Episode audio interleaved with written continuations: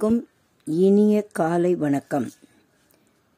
சாரல் கல்வி வானொலி மூலம் உங்கள் அனைவரையும் சந்திப்பதில் மிக்க மகிழ்ச்சி.